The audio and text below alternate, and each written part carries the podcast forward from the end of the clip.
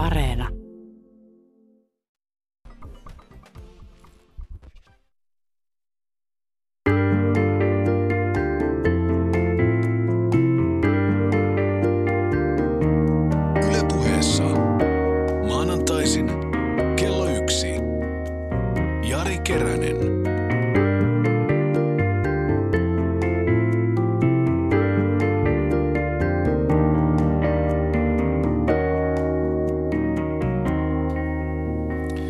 Hyvää päivää. Tämänkertainen vieraani on Tampereen yliopiston gerontologian dosentti Ulla Eloniemi-Sulkova. Tervetuloa. Kiitoksia.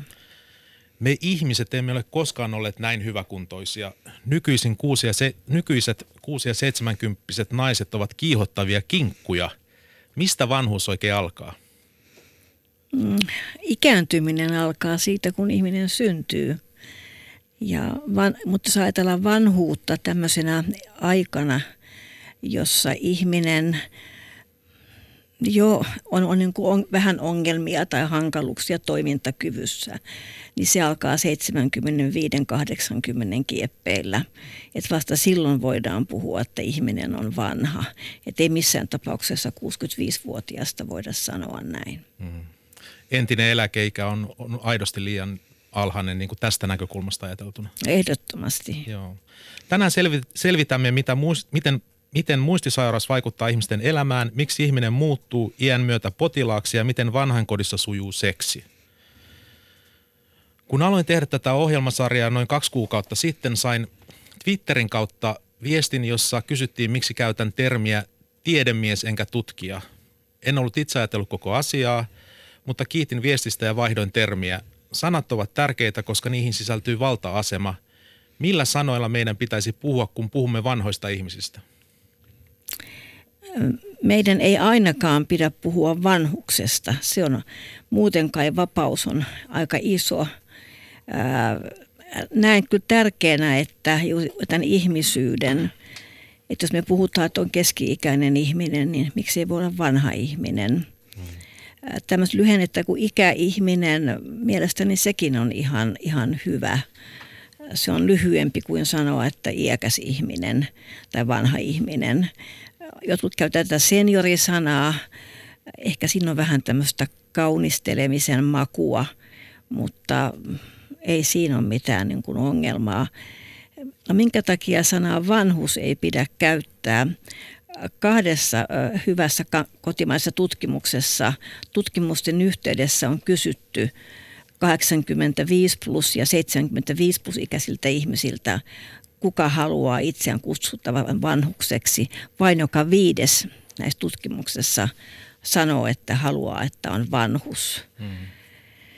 Ja, ja mielestäni jo siinä mielessä, että, että meil, mehän yleensä emme kutsu ihmistä tai ihmisryhmää sillä nimikkeellä, millä tämä ryhmä ei halua. Esimerkiksi emme puhu mustalaisista, vaan romaaneista. Tämä Emme vertautuu siis jotenkin samanlaiseen niin kuin ryhmää, hyvin, hyvin negatiiviseen asiaan. kyllä. Mikä sitä tekee niin pahan asian? siis sinänsä vanhus niin kuin äänteellisesti on niin kuin kaunis sana ja moni sanoo, että se on kaunis sana. Tietysti se riittyy siihen, minkälaisia mielikuvia ihmisellä on. Se, mikä siinä on ongelma, on se, että silloin tämmöiseen ryhmään vanhukset laitetaan niin kuin kaikki mahdollinen ja ne yleensä on mielikuvaltaan niin kuin negatiivissävyisiä. Jos me ajatellaan, että Stockmannille tulee 85-vuotias, hyväkuntoinen, laitettu, meikattu nainen, ää, niin hän ei ole vanhus. Joo. Mutta jos, tämä, jos, jos samanikäinen ihminen on meidän hoidossa, niin hän on vanhus. Ja et me, että tähän vanhussanaan liitetään paljon negatiivisia. Tuli, niin ja sitten syntyy jonkinlainen kykenemättömyyden maailma, että Mm, nämä ihmiset aivan. ovat kykenemättömiä. Minä olen 50-vuotias, eli tilastojen mukaan olen elänyt reilusti yli puolet elämästäni. Kun sanon olevani keski-ikäinen, niin muut sanoni, samanikäiset sanoivat, että ei, sinä olet vielä nuori. Mitä se vaikuttaa ikääntymiseen, että länsimainen kulttuurimme arvostaa vain nuoruutta? Kaikki koittaa olla kauhean niin kuin nuoria ja nuoren näköisiä ja ihmisten pitäisi kuitenkin hyväksyä ja ajatella, että jokaisella ikävaiheella on, on niin kuin paikkansa ja, ja että ei se ikä, ikä ei voi määrittää ihmistä tai se ei saisi määrittää ihmistä. Että onko 50 tai 60 tai 80. Sitten ihan muut asiat määrittää sitä, sitä olemista kuin ikä. Mm. Eli tämä ikä on, niin kuin näet iän samanlaisena niin kuin maailmana kuin, että sukupuoli ei määritä ihmistä mm. tai, tai rodulliset tai uskonnolliset asiat ei määritä ihmistä. Aivan, Se näin. on myös niin kuin kulttuurinen asia, että mikä on ikä. Kyllä. Joo. Voiko sanoa, että me olemme nykyisin 60-vuotiaaksi asti nuoria, jonka jälkeen alkaa keski-ikä ja vanhan kotiin päädytään, päädyttyämme me ollaan sitten ikäihmisiä? Ei ehkä nyt voi sanoa kuitenkaan niin kuin, niin kuin, niin kuin noin, että kyllä me nyt sitten jo 40 äh, päälle alkaa olla tämä keski-ikä, että, että kyllä se täytyy niin kuin sanoa, että se on, pitää paikkansa. 40 plus ikäiset on keski-ikäisiä ja tuonne sitten päälle 60, että, että tosiaan se, se vanhuus alkaa 75 ikävuoden jälkeen. Mulla oli semmoinen ajatus joskus nuorempana, että mä selvitin, että mikä mun keski, tai siis tämmöinen tilastollinen odotettavassa oleva ikä oli, joka oli silloin äh, muistaakseni 81, 82 vuotta. Ja sitten mä päätin, että mä järjestän juhlat, kun mä täytän 41 vuotta. Ja mä oon elänyt puolet mun elämästä. Ja kukaan ei halunnut, kaikki koki se jotenkin niin negatiivisena, koska se niin kuin definitiivisesti määrittää sen mun päätöksen. Ne ei niin kuin suostunut juhlimaan sitä asiaa ja se jotenkin kuivu kasaan se koko asia. Siinä on, siinä on vähän, vähän samanlaisia elementtejä kuin, että mun, mun mieheni täti, niin muutama vuosi sitten hän halusi, hän täytti silloin muistaakseen – niin 80, eli siitä on kyllä jo 10 vuotta. Jo 80 hän täytti ja ne oli samalla hänen hautajaisensa. Ja hän halusi, että, että, että hän on itse läsnä hautajaisissa ja hän itse kuulee ne puheet. Ja se herätti kyllä paljon, se herätti Anteeksi, paljon naurua, mutta se tuntui niin ihannalta Joo, se herätti paljon niin kuin, niin kuin tunteita tietysti hänen lapsissansa ja lapsenlapsissaan ja ja hänellä on tota, niin miesystävä ja tämä miesystävä oli kaikkein niin kuin negatiivisia. Hänestä tuntui hirveän hankalalta. Mm. Tässä tietysti heijastuu silloin paljon se, mikä on suhde myös kuolemaa. Mm. Niin mä just mietin sitä, että ehkä tässä munkin tapauksessa se kauhein asia oli se, että se kuolema ilmoitettiin. Joo. Että nähtiin se kuolema niin kuin mahdolliseksi, koska tähän meidän kulttuuri liittyy paitsi tämä nuoruusihanne, niin myöskin kuolemattomuuden ihanne. Joo. Että se on niin kuin ehkä keskeistä. Kyllä. Tässä ajatukset tästä nuoruudesta, niin osihan siinä on kysymys ihan aidosta niin kuin yhteiskunnallisesta ja lääketieteellisestä vallankumouksesta siitä, että me pysymme yhä pitempään paremmassa kunnossa. Koska uskot, että me saavutetaan raja, jonka jälkeen elinjään odote ei voi enää kasvaa? Onko, pystytkö ajattelemaan? Niin kuin? Kyllähän sitä on, on siis ei se ole vielä siltä näköpiirissä, siis, mutta lääketieteellisesti, jos ajatellaan, että miten pitkään ihminen on, mikä voi olla maksimi-ikä, niin mä muistelen, että se on 130-140 luokkaa, jolloin se elimistö kerta kaikkiaan lopahtaa. Että et, et nyky, nykyään. Tokihan paljon tutkitaan myös sitä, miten voidaan vanheneminen, vanhenemista hidastaa. Hmm. Mutta vielä on mahdollisuutta vääntää ruuvissa niin kuin lisää tehoja. Kyllä, Joo. kyllä. Olet gerontologian dosentti. Mitä se tarkoittaa?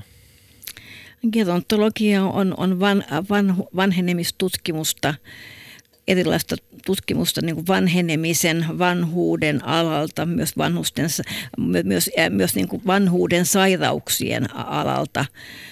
Tämä vanhuuden sairaukset on geriatriaa ja sitten on, on on psykogerontologiaa ja sosiogerontologiaa ja liikuntagerontologiaa ja terveysgerontologiaa ja, ja hoitogerontologiaa. On hyvin, hyvin, hyvin, gerontologia on erittäin monitieteinen, jossa, jossa katsotaan niin kuin vanhenemista, vanhuutta e, eri tieteenalojen kautta. Asia on hyvin mielenkiintoinen. Siihen on olemassa monta, monta näkökulmaa. Mitä olet tutkinut? Mun tutkimukseni on koskettanut kaikki muistisairaita ihmisiä. Tai ainakin, että mä ollut päätutkijana. Mä olen, toki, mä toki ollut mukana tutkimuksissa, jotka liittyy ikääntymiseen. Mutta se, mitä mä olen itse vetänyt, niin on liittynyt muistisairaisiin ihmisiin. Muistisairaiden ihmisten kotona, kotona asumisen tukemiseen, kuinka voidaan edistää kotona asumista. Mä olen tutkinut muistisairaiden ihmisten seksuaalisuutta ja ja myös eri, eri näkökulmista, miten edistetään elämänlaatua ja hyvinvointia muistisairaiden ihmisten kohdalla. Ja sitten omaisten näkökulmaa. Hmm. Työskentelet Helsingin yliopiston koulutus- ja kehittämispalveluiden hyvinvointi- ja terveysyksikön päällikkönä. Käytätkö missään tilanteessa koko titteliä? Onko lukeeko tämä sun kortissa? Ei, ei, ei, en. Se on, mä olen yksikön päällikkö ja, ja sitten tämä, tämä osa-alue on hyvinvointi ja terveys, kun meillä on neljä, neljä, neljä yksikköä, tai itse asiassa viisi yksikköä nykyään, että yhden yksikön päällikkö. Mikä on ollut tieteellisen urasi tärkein hetki? Se oli varmastikin se äh, äh, meidän toinen iso tutkimus muistisairaiden ihmisten kotona asumisen tukemisesta, jossa myös sit selvitettiin interventiotutkimus, jossa oli myös vertailuryhmä ja katsottiin niin kuin tätä kotihoidon kestoa, että voidaanko tietynlaisella interventiolla äh, mahdollistaa pidempi kotona asuminen ja sitten äh, miten se vaikuttaa kustannuksiin. Eli me kerättiin myös, myös molemmista ryhmistä nämä, nämä kustannustiedot ja, ja se yllätys siitä, että todellakin tämmöinen interventio, jota, jota me tehtiin, joka oli tämmöinen tarvelähtöinen, ihmistä kuuleva interventio, niin sillä pystyttiin säästämään rahaa. Joo. Ja, ja, ja se, se tietysti sitten johti siihen, että tämä on tämmöinen muistikoordinaattori, toimintamalli syntyi tästä, ja joka on niin kuin kunnissa hyvin hyväksytty ja paljon käytetty, ei kautta Suomen, mutta niiden muistikoordinaattorien määrä koko ajan lisääntyy ja, ja varmasti juuri se, että, että sillä voi säästää rahaa, on se, minkä takia se lähti leviämään. Eli tällä tieteellä on siis positiivisia vaikutuksia siihen, että mitä tehdään ja myös niin kuin taloudellisesti. Äh, kyllä, ja, te, ja nimenomaan siis äh, mun, mun tutkimus, kun äsken kysyit, mitä mä oon tutkinut, niin on ominaista nimenomaan se, että, että, että sillä voidaan, se on niin kuin väline muuttaa käytäntöjä – että et mä oon nimenomaan kiinnostunut tutkimustyöstä sen takia, että se antaa jotakin sellaista tietoa, jonka kautta voidaan niin kuin rakentaa parempaa maailmaa tässä tapauksessa muistisairaille ihmisille. Hmm.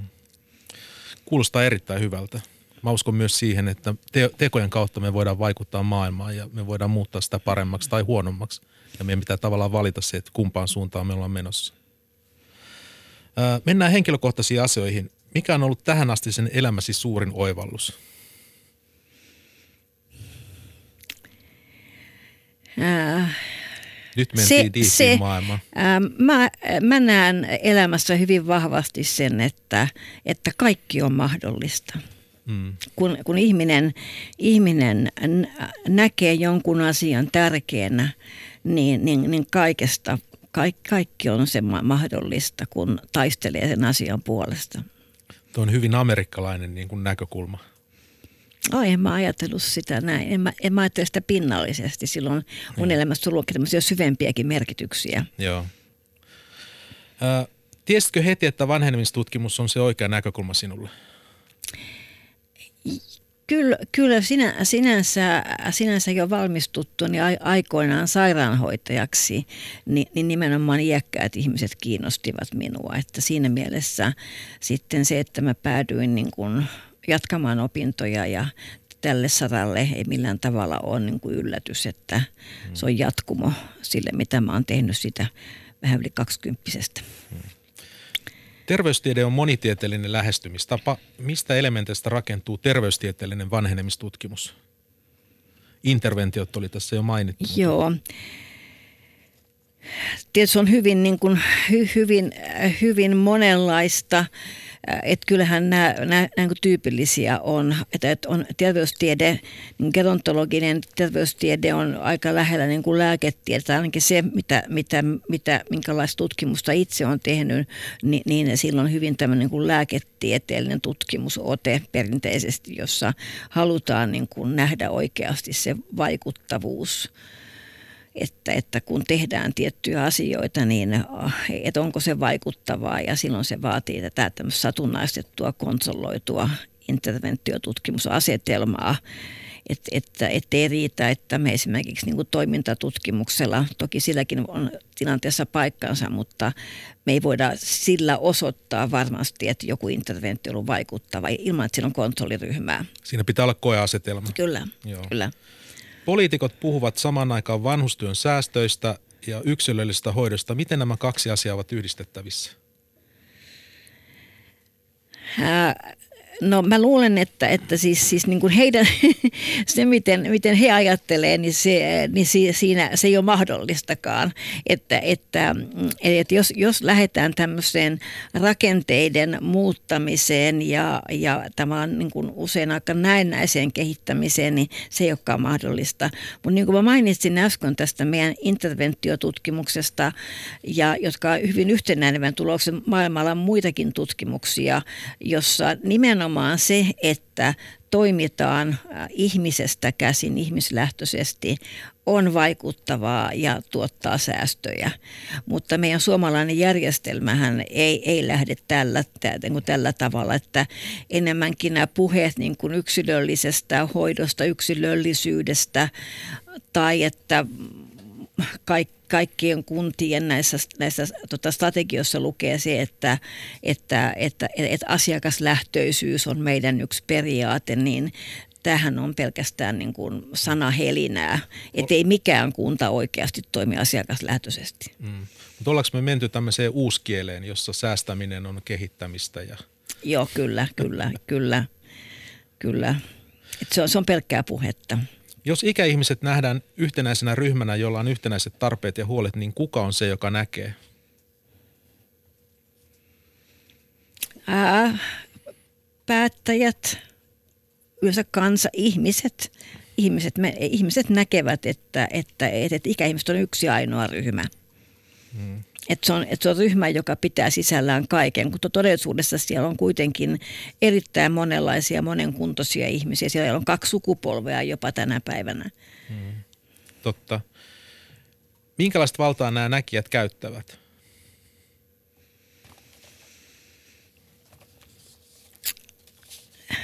Hmm, aika vaikea niin kuin kysymys, että että jos sä ajat, tarkoitat nyt sillä sitä, että, että me sanotaan, että, että, että on yksilöllistä ja, ja mm. katsotaan ihmisen tarpeita, kyllähän siinä käytetään aikamoista niin kuin, niin kuin valtaa ja tehdään asioita, jossa todellakaan tämä, tämä niin kuin ihmisen hyvä ei tule niin kuin kuulluksi. Siis käytetään huonoa valtaa, siinä nimenomaan käytetään valtaa ihmiseen ja, ja sitten niin ajatellaan, että kysymys ihmisen elämästä – niin, niin, niin, se, niin, se, niin se valta on huomattava sen ihmisen elämään, joka tuottaa sitä huonoa oloa ihmisille. Ylepuheessa Jari Keränen. Minä olen Jari Keränen, minun kanssani täällä studiossa on dosentti Ulla Elonimi-Sulkava. Sinä voit osallistua keskusteluun Twitterissä at Yle tunnuksella. Seuraavaksi mietimme, mitä merkitsee, kun muisti katoaa ja ihminen muuttuu potilaaksi. Kuinka paljon Suomessa on muistisairaita? Kun otetaan mukaan myös lievästi muistisairaat, siis äh, on 135 000, jolla on muistisairaus. Sitten on tietysti paljon niitä, joilla vaan on huonoa muistia. Mutta 135 000 on tämmöinen hyvä, siis hyvin lähellä oleva luku. Niitä, joilla on huonoa muistia, niin niitä on varmaan paljon enemmän. Paljon paljon enemmän, joo. joo Musta joo. tuntuu, että mun isä – viimeiset 10-15 vuotta aina hoki, että hänellä on dementia, mutta ei hänellä kyllä todellakaan ollut mitään dementiaa. Että se on semmoinen puheen parsi. Hmm. muistisairaudet, kuinka muistisairaudet lisääntyvät väestön ikääntymisen myötä. Missä vaiheessa puolet meistä on muistisairaita, joita toinen puoli hoitaa? No ei varmaan missään vaiheessa. Toivottavasti. ei, ei, ei ole mahdollista. Siinä, se, sitä, sitä ennen tulee, tulee parantava hoito, ei tapahdu niin nopeasti. Okay. Mitä sairauksia kuuluu muistisairauksiin? No, tämä tavallisin muistisairaus on, Alza, on Alzheimerin tauti, jota on, on reilu puolet muistisairaista. Ja jos otetaan yhten mukaan ne, joilla on Alzheimerin tauti yhdistettynä toiseen tautiin, niin silloin tämä taudin on, esi- esiintyvyys on vielä korkeampi. Jos ajatellaan yksittäisinä sairauksina, niin Alzheimerin tauti, sitten on levynkappaletauti, jota on semmoinen 15 prosenttia ja vaskulaarista tautia saman verran 15 prosenttia. Ja sitten on paljon niitä semmoisia niin pienempiä ryhmiä. Tämä vaskulaarinen liittyy verenkiertoon. Kyllä, joo. joo. Ö, voidaanko sanoa, että nykyisin elävä, elävän ikäihmisen keho on yhä paremmassa kunnossa, mutta aivot pettävät? No ei, ei voi kyllä sanoa tämä tällä tavalla, että, että kyllähän, kyllähän myös myös niin kuin, ei, ei todellakaan voi, voida sanoa, että, että me, niin aivot pettää, että ihmisellä kyllä keho rapistuu pikkuhiljaa ja, ja kyllähän me, siis suurin osa kuitenkin meistä pysyy hyväkuntoisena. Me puhutaan muistisairauksista, niin kuitenkin yli 25-vuotiaasta joka kolmannella on muistisairaus, eli kahdella kolmesta ei ole muistisairautta. Se korostuu se. Se korostuu se, että näin, joo. joo. Se on tietysti niin dramaattinen tauti. Joo. Tai, tai, tai me tämän... nähdään se niin dramaattisena tautina. Mm, että siellä, siellä liittyy niin, niin erittäin vahvoja niin kuin negatiivisia mielikuvia, ja, ja jota, jota, jota myöskin niin kuin media viljelee. Mm. Ketkä kuuluvat riskiryhmiin? Tärkein riskitekijä on se, että, että, että, että suvussa on muistisairautta. Genetiikka. Genetiikka ehdottomasti. Joo. Kohtelevatko muistisairaudet miehiä ja naisia samalla lailla? Kyllä kohtelee samalla tavalla, että, että, että, että se riskitekijä äh, on, on sama molemmilla.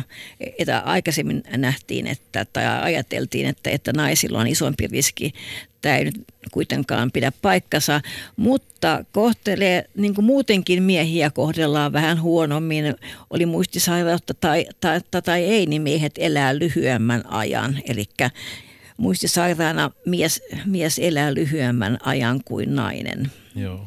Meidät miehet on tehty huonommista aineksista. Ilmeisestikin tämmöinen, tätä sinnikkyyttä ehkä puuttuu.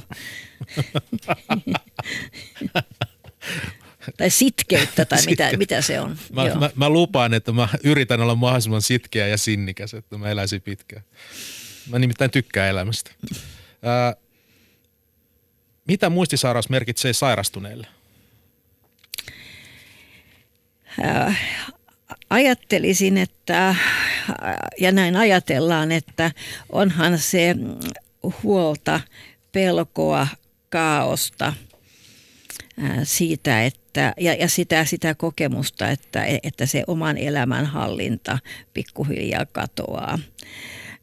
Se voi merkitä myös niin kuin häpeän tunnetta ihmiselle. Ehkä tänä päivänä ei se häpeän tunne ole ehkä niin vahva enää, koska tämä ei ole niin iso tapu enää muistisairaus kuin mitä se oli vaikka reilu kymmenen vuotta sitten. Mutta kyllä muistisairaan ihmisen maailma, äh, siis ainakin taudin edetessä, niin on varsin niin kuin kaoottinen ja, ja, ja toki sillä on, on, on, yksilö, on, on yksilöllistä. Hmm. Paljon näyttäisi olevan kiinni siitä, mikä on sen ihmisen oma suhde niin kuin elämään ja itseensä. Muistan aina tämmöisen 90 plus ikäisen muistisairaan miehen, joka, joka oli siinä hoitokodissa, jota, jota vedin. Ja siellä oli paljon näitä ahdistuneita ihmisiä äh, näissä, näissä, näissä asiakkaissa. Ja oli paljon meteliäkin saatto olla, mutta tämä iäkäs ihminen, niin hän myhäili siinä keskeisellä paikalla siellä siinä olohuoneessa, istui ja myhäili ja nyökytteli ja sanoi, että sepä on mainiota. Ja kun juttelin lasten kanssa, niin sanoin, että isä on ollut aina semmoinen niin kuin hyvin, hyvin tasapainoinen. Ja, ja kyllä meillä, meillä on näitä elämän aikana kertyy monenlaista tapahtumaa ja taakkaa. Että on paljon kyse siitä, millä tavalla kykenee sen oman elämänsä niin kuin kohtaamaan. Ja, ja, ja että jos on e- elämässä, kun on, tulee menetyksiä ja ikä, ikäviä asioita, kohtaako ne ja käykö ne asiat niin kuin läpi vai jääkö ne niin kuin taakaksi sinne vanhuuteen. Ja sitten jos tulee muistisairaus ja niin ne, ne, ne, ne, ne, ne, ne niin kuin elämän möykyt on siellä mukana, niin se on erittäin ahdistavaa. Hmm. En enää pysty tietämään, että jotakin on kauhean huonosti. Jotakin paha on tapahtunut, mutta ei ymmärrä, mistä on kysymys. Tämä on ihan super mielenkiintoista. Niin on. Siis, että ihmisen niin kuin suhde elämään tai todellisuuteen pysyy samana, vaikka ei muistaisi niitä mm. tapahtumia. Nä, näin on, että ne, että ne on ihmisessä. Kehollisesti Et, jotenkin. Joo, että sehän kun puhutaan, tämä muistisairaus-sana on hieman hämävä, koska kysehän on paljon muustakin kuin muistin ongelmasta. Ja, ja, ja, ja silloin tähän muistiin ajatellaan, että kun ihminen ei muista, niin sitten ei, ei, ei se muista, mitä on tapahtunut aikaisemmin, ei sillä ole mitään väliä. Mm. Mutta kyllä, mut kyllähän ihminen on kokonaisuus ja se, ja se elämä on niin kuin meissä. Ja se, se niin kuin elämän historia, elämän tapahtumat, me kannetaan niitä mukana ja ne muokkaa meitä. Jolloin niin kuin se kor, korostaa sitä, että, että meidän pitäisi nimenomaan ratkaista niitä asioita koko ajan meidän elämässämme, mm, jotta me voitaisiin elää onnellinen vanhuus. Kyllä. Myöskin muistisairaana. Myöskin muistisairaana. Joo. Mitä muistisairaus merkitsee muistisairaan läheisille? Siinä on varmaan niin kuin variaatiota aika paljon, millä tavalla omainen sen ottaa. Et mehän paljon puhutaan siitä, siitä raskaudesta, mitä se on, ja se on kauheata, kun ihminen muuttuu toiseksi ja, ja ja äh, näin paljon varmastikin on juuri siksi, että, että, että me niin kuin ammattilaiset eivät ole avanneet sille omaiselle sitä muistisairaan ihmisen maailmaa.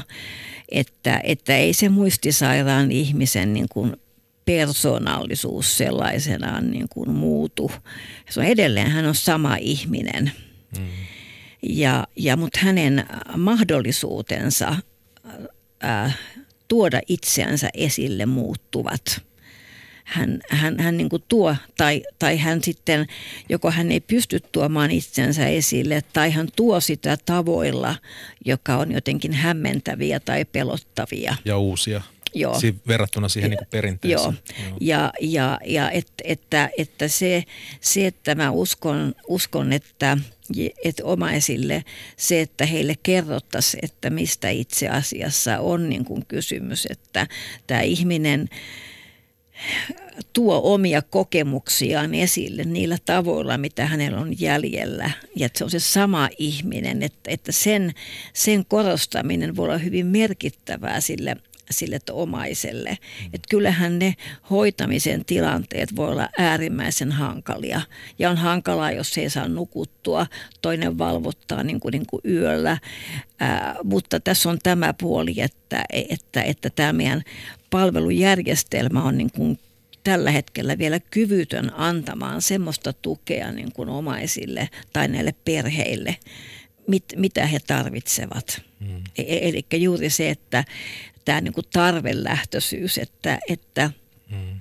että jos, jos omaisella, kun, kun kokee nyt sen, että tämä on kauhean raskasta, se on taakottavaa, niin kuin usein, usein on, ja kauhean monenlaisesta syystä, niin lähettäisiin sitä tilannetta niin kuin penkomaan ja selvittämään, että miksi, miksi se on niin raskasta. Et me, me, me vaan sanotaan, että sehän on niin kauheata, mm. mutta sehän, siis sehän ei auta. Mutta voidaanko me sanoa niin, että, että ihminen pysyy samana, hänen tarpeensa pysyy samana, mutta hän vaihtaa kieltä? Voidaan, hän alkaa, hän alkaa puhua uutta kieltä, jota hoitajat tai, ja myöskään omaiset ei välttämättä ymmärrä. Aivan mutta hänen tarpeensa ja, ja halunsa ja se perusihminen pysyy samana. Kyllä. Se, sekin on mielenkiintoinen ajatus. Mm. Se on hyvin mielenkiintoista. Ää, mitä tutkimukset sano, sanovat kotona versus laitosasumisessa? Ää, koto, nythän se, se, se päämäärähän meidän, meidän palvelujärjestelmässä on tämä, tämä, tämä kotona asuminen, joka nyt sitten liittyy siihen, että, että, että, että tiedetään, että se säästää niin kuin rahaa.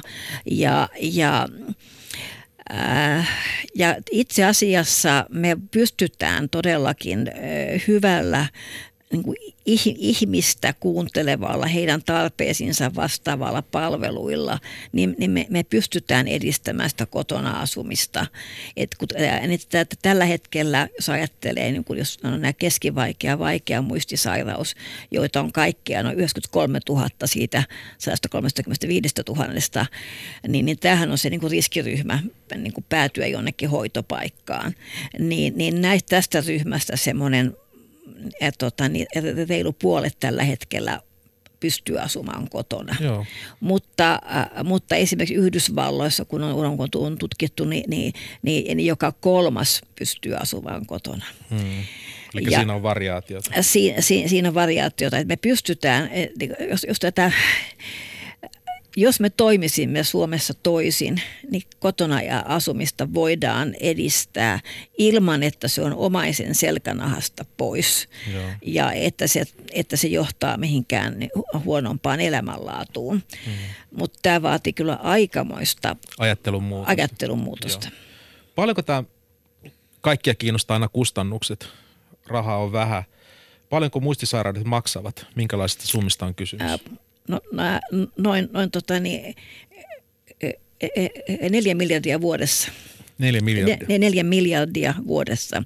Eli se on iso summa. Se on, iso se, on, summa. se on kaikkien suurin yksittäinen sairausryhmä iäkkäiden keskuudessa.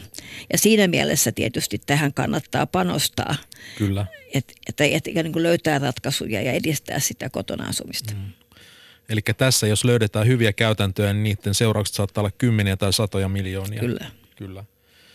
Muistisairaiden myös muiden iäkkäiden ihmisten hoidossa keskitytään nykyisin lähinnä ihmisten fyysisiin perustarpeisiin, ruoka- ja puhtauteen. Miksi?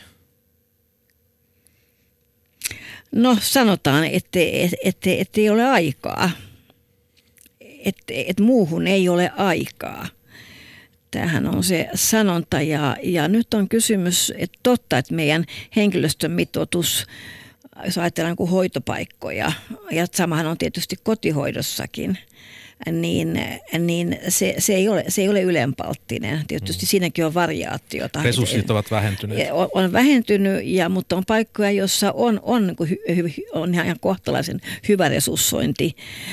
Mutta siis kotihoitohan varsinkin on niin kuin aikamoisessa niin kuin, äh, eli kriisissä ajattelen niin kuin tutkijan näkökulmasta, kun kotihoitoa niin kuin tehostetaan esimerkiksi sillä tavalla, että siellä ikäihmisen koto, kodin ovella on tämä tämmöinen läpyskä, johon laitetaan tämä hoitaja tullessaan, tekee tunnistuksen. Ja sitten kun se lähtee pois, niin tekee tunnistuksen ja siinä nähdään se minuuttimäärä, mitä on ollut siellä, sen mukaan laskutetaan. Ja, ja sitten on, on tehty se palvelusuunnitelma, mitä kaikkea siellä niin kuin tehdään. Eli se on hyvin tämmöinen suori, suoritteinen ja, ja, ja niin kuin, niin kuin, ää, tota, niin, ää, näkökulma asiaan. Ja kyllä se on ymmärrettävää, että silloin hoitaja kokee, että mä en kerki tehdä muuta. Mutta mä selitin ehkä, ehkä vähän, vähän liian pitkäänkin, mutta mä, mä palaan takaisin tähän, että, että, että, että se äh, ihminen hän pystyy samaan aikaan, kun hän tekee fyysisiä asioita, vaikka saattaa ihmistä vessaan tai peseytyy, ottaa peseytymisestä, niin kohdata sen ihmisen niin kuin oikeasti. Mm. Eli, e, e, eli siinä samallahan mä voin tehdä myös sitä kohtaamista. Eli tämä on niin kuin tämä meidän nykymalli on jossain määrin tämmöinen niin kuin kone, konevertaus, mm. että se kone toimii mahdollisimman tehokkaasti, mahdollisimman nopeasti mm. ja sit se tuottaa tämmöisen ennustettavan tuleman, eli saadaan ihminen puhtaaksi ja hänellä on ruokaa mm. ja – Mm. Ja se toteuttaa tavallaan sen. Kyllä. Olet puhunut ö, muistisairaiden ja ikääntyneiden yhteydessä tarvelähtöisestä hoidosta. Mitä se tarkoittaa?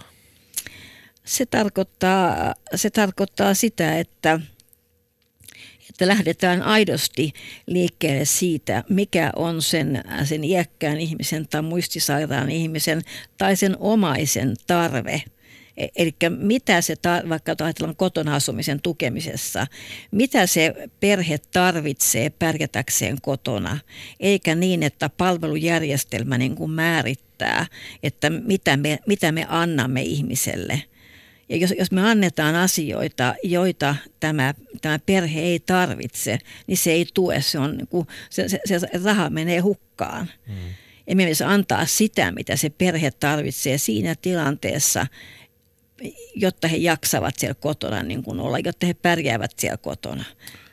Eli nähdään niin kuin tämä, tämä tota, iäkäs ihminen, nähdään hänet niin kuin yksilönä, jolla on yksilölliset tarpeet, Nä, nähdään perhe, niin kuin omaiset yksilöllisesti Joo. ja sitten sitä kautta niin kuin rakennetaan jokaiselle se mahdollisimman – järkevä ja itse asiassa tehokaskin hoito. Aivan. Ja, ja, ja tästä tulee ne niin kuin säästöt.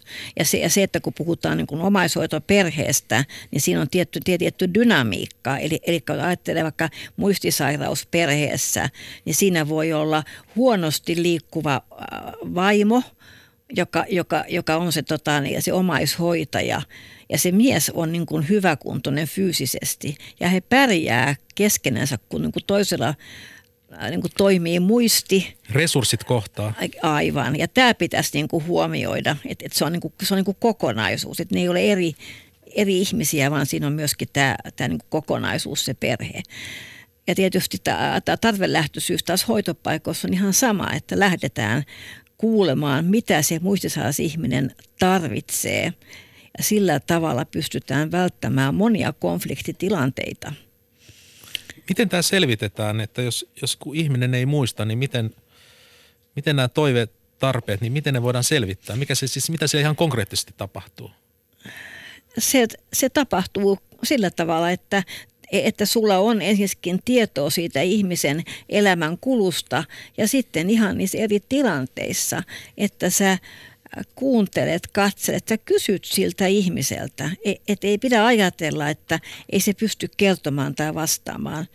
Muistosaas ihminen kertoo jotakin, hän sanoo jotakin, joka, joka, joka on viesti jostakin.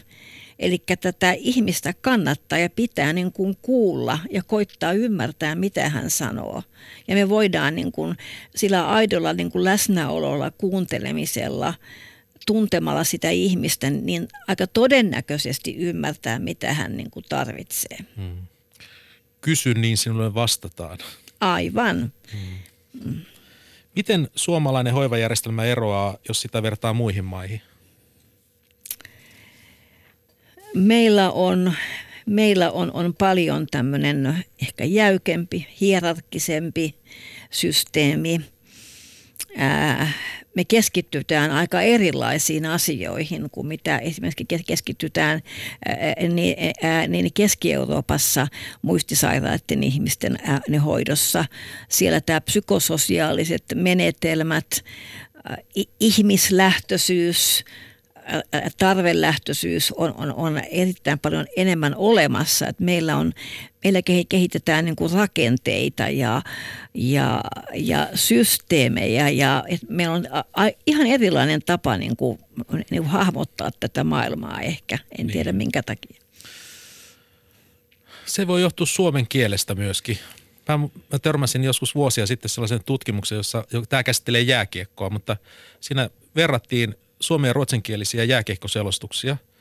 Ja ö, ruotsinkielisessä jääkiekkoselostuksessa kerrotaan, että miten jääkiekko liikkuu. Ja suomalaisessa selostuksessa kerrotaan, että miten miehet sijoittuvat kentälle. Ja Suomen on, suomalainen kieli tuottaa tämmöisen staattisen mallin ja, ja sitten taas ruotsin kieli ja germaniset kielet tuottaa tämmöisen niin kuin dynaamisen mallin. Ja Joo, oli, mm. niin. Ihan, ihan, ihan niin kuin mahdollista. Ja sitten tietysti meillä on hyvin erilainen tämä niin tausta verrattuna ruotsalaisiin, kaikki tämä historia ja me, me ollaan oltu niin kuin vieraan vallan alla ja opittu tottelemaan ja pitää tehdä säntillisesti ja juuri samalla tavalla ja oikealla tavalla ja onko sitten tämmöiselläkin oma merkityksensä. Mm. Mutta tämä niin kuin hierarkiahan on, on niin kuin ilmeinen tässä suomalaisessa systeemissä. Suomalainen on mielellään niin kuin alamainen tai en tiedä onko mielellään, mutta on joutunut olemaan alamainen siis niin kuin historiassa. historiassa. Uskon, että aito moraali on käsivarren mittainen. Sitä kaukaisemmat asiat synnyttävät melkein aina vain moralismia, ajatuksia, joissa pohditaan, mitä meidän pitäisi tehdä ja mitä olisi tärkeää huomioida. Muistisairaiden ihmisläheinen lähestymistapa on, niin kuin, se on aitoa moraalia. Mm. Siinä vanhukset nähdään yksilöinä ja ihmisinä. Minkälainen meidän maailma olisi, jos meihin kaikki sovellettaisiin ihmisläheistä lähestymistapaa? Se olisi aivan ihana maailma tietysti. Mm. Mutta se ehkä ei ole kuitenkaan niin kuin, äh, niin, niin kuin mahdollista. Äh, mutta, mutta, mutta olisi ihana, ihana maailma varmastikin. Tai ainakin paljon rauhallisempi maailma. Ylepuheessa Jari Keränen. Minä olen Jari Keränen ja täällä studiossa kanssani on dosentti Ulla Eloniemi-Sulkava. Seuraavaksi me keskustelemme maailman mielenkiintoisimmasta asiasta, seksistä. Seksi ei enää ole vain virileille, virileille nuorille, nuorten miesten ja naisten ilo, sillä nykyisin se kuuluu myös ikäihmisille. Miten sujuu muistisairaan seksi vanhainkodissa? Äh, no yleensä huononlaisesti, koska sitä, siihen, siihen suhtaudutaan niin kuin kielteisesti. Äh, se nähdään pelottavana, siis mä ajattelen hoitajan näkökulmasta, se seksi ei, ei niin kuin perinteisesti kuulu tämmöiseen hoitamiseen ja hoitoyhteisöihin. Ja kuitenkin samaan aikaan me puhutaan siitä, että nämä hoitopaikat pitää, pitäisi olla ihmisten koteja, mutta silti siellä on tämä ho- hoitamisen maailma on aika monessa paikassa vahvasti olemassa. Et, et ei, se, ei sitä kodikkuutta saada aikaan niillä kodikkailla sohvilla sun muilla, että kyllä se kodikkuus pitäisi olla siinä ilmapiirissä ja tavassa toimia. Olla niin, elää niin kuin eletään kotona. Hmm. Elää aikuisena. Aivan. Tätä asiaa on tutkittu seksuaalinen hyvinvointi etenevässä muistisairauksessa hankkeessa. Se oli tämmöinen kyselykartoitus ja eräs hoitaja kertoi, että vanhus oli tyydyttämässä itseään vuoteessaan eikä lopettanut vaikka koputin oveen – Miten hoitajan pitäisi suhtautua asiaan, jos hän kävelee huoneeseen, jossa joku tyydyttää itseään tai kaksi muistisairasta harrastaa seksiä? Sulkea ovi. Pyytää anteeksi ja sulkea ovi. Eli toimi täsmälleen samalla lailla, että siinä, siinä ei ole tämmöistä niin kuin ylivaltaa hoitohenkilökunnalla myöskään tähän asiaan. Ei pitäisi olla, ei. ei. Minkälaisia ma- maailmankuvia hoitohenkilökunnan asenteista niin kuin löytyy sieltä taustalta? Äh, se, se että, että se muistisairas ihminen ei ole ihminen, siis se ei ole, sillä ei ole samanlaisia ihmisen oikeuksia kuin, kuin, kuin mitä on meillä, eikä myöskään samanlaisia tarpeita. Et mä, mä itse puhun paljon siitä, että, että, että muistisairas ihminen pitäisi ennen kaikkea nähdä hoidossa ihmisenä. Ja sit siitä seuraa se kaikki hyvä – eli että jos mä ajattelen häntä ihmisenä, jolla on ne ihmisen tarpeet ja silloin mä niissä tilanteissa pidän häntä aikuisena ihmisenä. Että, että ei pitäisi ajatella potilaana eikä asiakkaana eikä asukkaana, vaan ihmisenä. Hmm. Eli muistisairaus ei vie niin kuin aikuisuutta tai vastuullisuutta, tai, niin se ei katoa sen myötä ei. Mm. Että toki se vastuu omasta toiminnasta ei voi voida, jos ajattelet vaikka, että varastaa tuolla kaupassa tai varasta, se on huono, väärä sana anteeksi, vaan että, että, että menee kauppaan ja ottaa jotakin sieltä eikä muista maksaa, kävelee ulos, niin hän ei ole samalla tavalla vastuussa kuin mitä, mm. mit, mitä me ollaan. Että se vastuu, samaan se vastuuseen ei voi panna, mutta että samanlaisena aikuisena – pitää niin kuin nähdä. Ja tämä ehkä on aika vaikea asia niin kuin hahmottaa tai ymmärtää. Ja, ja tämä ei kuulu meidän tämmöiseen niin kuin hoitotyössähän on on tämmöinen valta-asetelma että, että olemassa, että minä hoitajana sanon ja päätän tai että lääkäri sanoo mm. ja sitten potilas tekee sen mukaan. Mm. Mitä muita konkreettisia esteitä ikääntyneiden ihmisten seksuaalisuudelle on vanhainkodeissa? Ihan on sitten tietysti se, että kaikilla ei ole omaa huonetta. On tänä, tänä päivänä edelleenkin paikka, jossa ei ole omaa huonetta, ettei se seksuaalisuutta voi niin kuin toteuttaa. Et se on varmasti semmoinen tämän henkilökunnan asenteiden ohella semmoinen asia.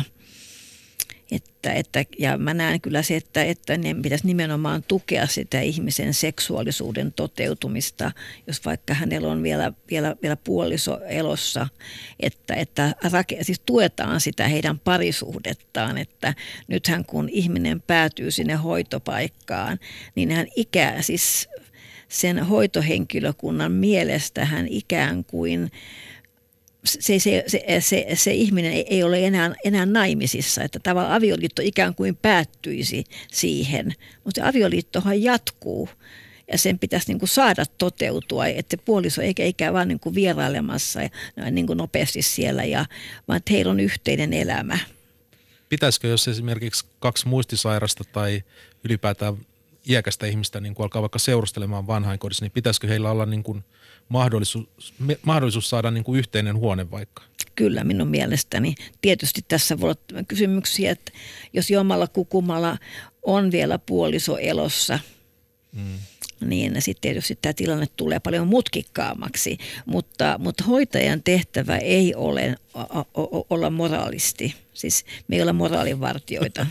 Mm. se, on, se on hieno määritelmä se on, se on tota, hyvä määritelmä myös meille, tai hyvä asia myös meille kaikille muille ihmisille, jotka kuvittelee, että kun meillä menee hyvin ja että me mm. elämä on hallussa, niin me voidaan estää moraalisia kannanottoja mm. niin kuin muiden käyttäytymistä, joilla ei mene yhtä hyvin. Niin, Kyllä. Niin. Mä oon kuullut puhetta tämmöistä, kun mä tutustun tähän aiheeseen, niin kuin esimerkiksi vaikka hygieniahaalarit, niin mitä ne on? Ne on tämmöinen äh, haalari, jossa, siis joka ei ole ihan tonne, äh, siis siinä ei ole käsivarsia eikä niin kuin siis jaloissa ei ole pitkää haalaria, ei ole lahkeita, ei ole pitkiä lahkeita, muuten se on niin kuin haalari, mm. mutta ilman pitkiä lahkeita ja, ja, ja niin kuin käsivarsia. Ää, ja se pannaan nimenomaan merkittävää, että se suljetaan selästä, jolloin ihminen, sillä selässä ihminen ei voi sitä itse avata. Ja niiden tarkoituksena on, on se, että et, et ihminen ei pääse esimerkiksi niin kuin, niin, äh, tota, niin sotkemaan, äh, sotkemaan ulosteella tai kaivamaan takapuoltansa tai vaikka mastusvoimaan. Eli se on tämmöinen kontrollin väline. Kontrolli, kontrollin väline, että, ja, jota, jota käytetään sanotaan uskomattoman paljon, se on tätä yllättävän paljon. Kuka sen päätöksen sen käyttämistä tekee? Onko se lääkäri vai? Ää, sehän periaatteessa sen, sen päätöksen pitäisi, sen, se pitäisi olla lääkäri, joka sen päätöksen tekee ja, ja näin kai tänä päivänä tapahtuukin, mutta se hoitaja on siinä välissä hyvin vahvasti se, se joka, joka että hoitaja niin kuin on oikeastaan se, joka sen päätöksen tekee, että se lääkäri sen pelkästään allekirjoittaa. Että sen hoitajan mielipide tietysti vaikuttaa siihen paljon. Mm. Tässä on tapahtunut kyllä niin kuin kehitystä, että et, et, et, et varsinkin jos se lääkäri on, on geriatriaan erikoistunut, että on iäkkäiden ihmisten asioihin e, erikoistunut, niin usein, usein niin kyseenalaistaa sen. Mm. Mutta tämä hygieniahaarari kuvaa hyvin tämmöistä toiseuttamista – Eli meistä kukaan ei haluaisi olla semmoisissa haalareissa ja niin kuin, että me ei saada niin kuin vaatetta pois päältä. Mutta me ajatellaan, että, että se on muistisairaan ihmisen parhaaksi, koska hän ei ajatella samalla, samanlaisena ihmisenä. Ja, ja myös, että jos, jos niin kuin ajattelee, että niin kuin sitten perustellaan sitä sanomalla, että, että onko se sitten hyvä, jos niin kuin sotkee ulosteella tai jotakin. Mutta ei muistisairaus johda siihen, että ihminen kaivaa takapuoltaan, vaan hänellä on jotakin, hänellä on se tarve, hmm. siis, siis se joku hätä, ja yleensä voi olla ihan jotakin semmoista, että, että voi olla tota, peräpukamia, voi olla ettei vatsa ole toiminut aikoihin. Et mehän hirveän paljon muistisairaiden kohdalla niin kun tehdään niin kun vääränlaisia johtopäätöksiä. Me sanotaan, että teki tämä ihminen mitä tahansa, niin se johtuu siitä, kun silloin se tauti. Tässä on myös tästä kielellisestä ongelmasta, tulkinnasta kysymys. Eli hoitohenkilökunta ei ymmärrä sitä niin kuin aitoa tarvetta. Ei niin, aivan. Vaan ne selittää ikään kuin seurausta tai seurauksen kautta mm. sitä asiaa. Hyvä ystäväni kertoi, että kun hän oli katsomassa vanhainkodissa iäkästä isäänsä, televisiosta tuli yleisurheilun MM-kisojen naisten 100 metrin juoksu, juoksun finaali. Isä, joka oli aina ollut hyvin asiallinen, sanoi TV-tilassa kaikkien kuulen, niillä on niin pienet perseet, että mihin niiden vittu mahtuu. miten aikuiset lapset suhtautuvat vanhempiensa seksuaalisuuteen? Äh, he myös äh, usein koittavat sitä hallita – ja, ja tämä on kyllä hyvin niin kuin ongelmallista ja se, se, ja se on myöskin niin, että, että, että hoitohenkilökunta, jos ajattelet, että on tämä tilanne, että, että kaksi ihastuu, takastuu toisiinsa ja, ja, ja jos ei ole muita omaisia kuin ne lapsia, niin he menevät keskustelemaan niin kuin lasten kanssa tästä vanhempien seksuaalisuudesta. Ei tätähän ei pitäisi tehdä, että et eihän meidän kenenkään seksuaalisuutta määritä lapset. Mm. Ja, ja, ja tietysti se on, se on niin kuin lapsille tämmöinen kommentti niin hyvin niin kuin hämmentävä tilanne. Että tämä, tämä, tämä tämmöinen, että kun on muistisairaus, kunta otsalohko vaurioituu ja mitä enemmän se on vaurioitunut, niin tulee tätä estottomuutta. Eli se mitä on mielessä, niin sen sanoo ääneen. Ei se ole sen kummallisempaa. Että, että jos siinä olisi istunut istunut tota 40 mies, hän on ajatellut aivan sama asiaa, mutta ero on siinä, että hän ei ole sanonut sitä ääneen. Kyllä. Eli se sama perusihminen säilyy edelleen, mm. mutta vaan kieli on muuttunut. Mm. Tai että siis siinä, siinä, siinä, siinä, siinä ää, ää, niin katoaa estot. Eli ei ole sitä, sitä estoa, joka sanoisi, että näin ei voi sanoa ääneen. Mm, totta. Onko muistisairaiden ja muiden samanikäisten ihmisten välillä eroa siitä, kuinka paljon he harrastavat seksiä tai ovat kiinnostuneita siitä? Ei siis, mähän, tut, mähän tota, niin tutkin sitä, että, että, että onko eroa verrattuna siis mm, samaan ikä, ikäluokkaan ei muistisairaita. Ja siinä on hyvin vähän eroa siinä, siinä missä määrin on tätä seksuaalisuutta siinä parisuhteessa. Ja se on, ja se on, se on tota yllättävää, miten vähän siinä on eroja. Minkä ikäisiä ihmisiä nykyvan, nykyvanhainkodissa on? Keski-ikä on, on yleensä 83-24. Joo. Minulla oli nuorena miehenä hyvä ystävä, joka oli minua 65 vuotta vanhempi. Kävin hänelle kaupassa, ostin ruuat ja muutaman pullon keskiolutta ruokajuomaksi. Hänen tyttärensä oli aivan kuumana siitä, että ystäväni joi olutta pullollisen olutta päivässä. Kysyin tyttäreltä, että mitä hän pelkäsi, että hänen isänsä oli kuitenkin 88-vuotias ja alkoholista ei, alkoholista ei selvästikään ollut mitään haittaa. Tuleeko ihmisestä la, lapsia, kun, jotka menettävät oikeutensa, kun he vanhenevat? Näin tuppaa olemaan, että, että aika paljon näkee sitä, että, että lapset lähtevät niin kuin määrittämään sitä sitä olemaa ja el, sitä, miten tämä iäkäs ihminen tai iäkäs vanhempi niin kuin elää. Ja siinä on niin kuin hyvä, heillä hyvä tarkoitus, mutta se kyllä kääntyy niin kuin huonoksi. Mm. Että, että, että sen on, on erittäin tärkeää, että, että, että, että, että säilyttää sen suhden, suhteen vanhempaansa niin, että edelleen ajattelee, että se on mun vanhempani. Mm että, että, että, että ei ajattele, että sit, sit se ei pysty enää ja mun täytyy alkaa sitä, sitä, sitä hoitaa. Se on tärkeää molemmille osapuolille. Tässä konkreettisessa tapauksessa niin se, että tämä tytär oli sitten vienyt nämä keskiolut pois ja käynyt hakemassa ykkösolutta, niin oli siis sellainen, että se johti aivan täys, täydelliseen riitaan ja ihan käsittämättömään raivoon siis, että, koska se oli, niin kuin, se oli niin voimakas ikään kuin aikuisuuden vienti. Kyllä että siitä ei meidän tulla yhtään mitään. Vanhoja naisia on enemmän kuin miehiä. Elävätkö hyväkuntoiset vanhat miehet elämänsä parasta aikaa? No näin voi sanoa, että, että niin kuin heillä on mistä valita. Mm. Mitä pitää muuttaa, että isoisät ja isoäidit saavat vanhankodissa naimarauhan? Kai tämä aika paljon tämä kaikki, mitä tässä on puhuttu, niin liittyy niin kuin asenteiden ja asenteiden ajatuskulkujen muuttumiseen. Et niin, niin myöskin tämä, tämä, tämä asia.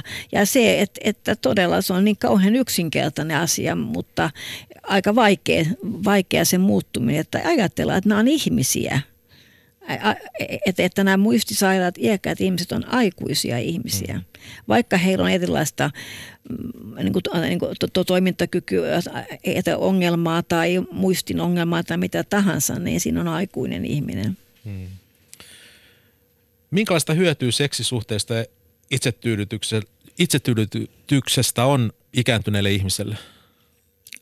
No ilman muutahan siitä on niin kuin, niin kuin kelle tahansa ihmiselle, niin että tulee, tulee niin kuin mielihyvää ja, ja voi kokea sitä myöskin, myöskin, myöskin tota normaaliutta ja jotakin, mihin pystyy vielä mm. mielihyvää iloa niin kuin kelle tahansa ihmiselle. Eli tämä on tämmöinen luomulääke, että jos ajattelee mielialapillereitä tai mm. seksiä, niin se seksi on, niin kuin, se on halvempaa ja luonnollisempaa mielihyvän hakemista. Kyllä, näin on, joo. joo. Vanhustyössä ja itse asiassa missä tahansa inhimillisessä toiminnassa on kysymys ihmisten kohtaamisesta. Miten me voimme synnyttää tilanteen, jossa potilastyössä on kaksi ihmistä, potilas ja hoitaja, aidossa kaksisuuntaisessa suhteessa ja kohtaaminen vaikuttaa molempiin ihmisiin, myöskin tähän hoitajaan? Aivan, se on myös keskeistä tässä ajatuksessa. Kyllä, että, että se, se on tätä kaikkea, mitä tässä on niin kuin, niin kuin puhunut ja se on niin kuin merkittävä, että se tosiaan vaikuttaa myös siihen, siihen niin kuin hoita, hoitajan olemiseen, että, että tai kuka tahansa ammattilainen siinä nyt onkaan, niin, niin hän myös niin kuin saa, että, että se on kaksisuuntainen kahden ihmisen välinen niin kuin, niin kuin suhde, jossa monessa tilanteessa se hoitaminen ei ole se pääasia, vaan se, se, se, se, se, se, että se, se, se, se ihmisenä oleminen. Hmm. Ja tietenkin siinä on vallankumouksellista myös jo, jollain lailla se, että kun ajattelee nyt näitä hoitajia, jotka on niin kuin rasitettuja ja sidottu siihen kiireeseen ja tavallaan siihen hmm. hoitokoneeseen, jos ajateltaisiin sitä, että he voisivat saada jotain sellaista – myöskin energiaa ja voimaa siitä hoitokokemuksesta. Näin niin se voisi ajattelen. Olla Joo. Näin ajattelen. Olet vanhemmistutkimuksen dosentti. Pelkäätkö omaa vanhenemista? En. Et pelkää en, sitä? En, en. Mä, mä, mä, mä, kun, kun mä, mä ajattelen omaa, omaa niin kuin sukuani, niin mä luulen, että mä sen pohjalta ajattelen, että säilyn, säilyn hyväkuntoisena ja posi- hyvin tärkeää tähän on vanhenemisessa myös ää, niin positiivisuus ja, ja positiivinen suhde niin kuin, ää, to, tuota elämään ja se, että keksii ratkaisuja on niin kuin luova. Mm. Ja tietysti sitten myöskin se, että niitä, niitä tauteja ei välttämättä, jos ajattelee mun sukuhistoriaa, niin ei semmoisia pahoja tauteja tule ja voin elää hyvinkin vanhaksi erittäin hyväkuntoisena. Hyvä. Nyt pääsit ennustamaan, eli, eli voit vastata kyllä tai ei. Kymmenen vuoden päästä lääketiede on kehittynyt niin pitkälle, ettei meillä enää ole muistisairaita. Ei pidä paikkansa. Viiden vuoden kuluessa vanhusten kodit korvataan yhteisasunnoille, jossa asuu eri elämänvaiheessa olevia erikäisiä ihmisiä. Ikävä kyllä viisi vuotta on aivan liian lyhyt aika meidän järjestelmässä muuttaa ehkä 30 vuoden kuluttua. Tulevaisuudessa ikäihmisten välinen seksi on ihan yhtä normaalia kuin 13-vuotiaan tytön tai pojan itsetyydytys. Riippuu mikä on, mikä on tulevaisuuden niin kuin tämä, tämä, tämä niin kuin aika, että ei tapahdu kyllä kovin nopeasti. Nämä muutokset on varsin hitaita.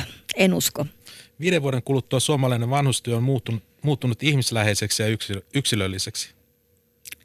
Ei kokonaisuudessaan, mutta mä uskon, että on tapahtunut niin kuin tuo liikahtamista siihen suuntaan. Kiitos dosentti Ulla Eloniemi Sulkava. Minä olen Jari Keränen ja ensi viikolla tällä samalla paikalla on mahdollisuus kuulla jotain ihan toista Jaria, eli Jari Sarasvuota. Ja tämä ohjelma on kuultavissa Yle Areenassa. Rakastakaa toisianne ja kaikkea hyvää. Moi!